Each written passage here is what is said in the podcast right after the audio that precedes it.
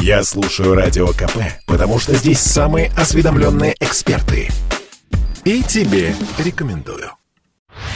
В Государственной Думе задумались над полным запретом вейпов. К этому подтолкнул трагический инцидент в Алтайском крае. Как было дело? В гости к 17-летней жительнице Бийска пришла 18-летняя подруга вместе со своим 12-летним братом. Молодые люди покурили электронную сигарету, им стало плохо. На следующее утро бабушка одной из девушек обнаружила свою внучку и ее гостей без сознания. Девушек госпитализировали, одна из них в реанимации, мальчика, к сожалению, спасти не удалось. Закон, который есть сейчас, надо пересматривать заявил Радио КП глава Комитета Государственной Думы по физической культуре и спорту Дмитрий Свящев.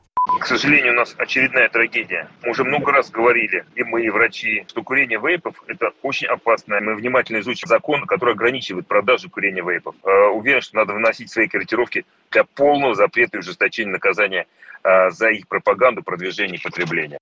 А еще Дмитрий Свящев считает, что детей нужно увлекать спортом или хобби, чтобы эффективнее противостоять пропаганде нездорового образа жизни. А трагический случай в сибирском городе Бийске требует тщательного разбирательства.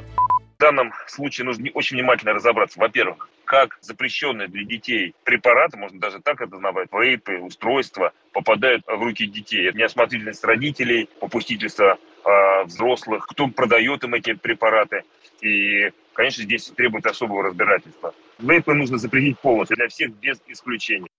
С депутатом согласен член Координационного совета по борьбе с табаком при Минздраве России Виктор Зыков. В разговоре с Радио КП эксперт отметил, что к таким устройствам, как вейпы и их содержимому, очень много вопросов.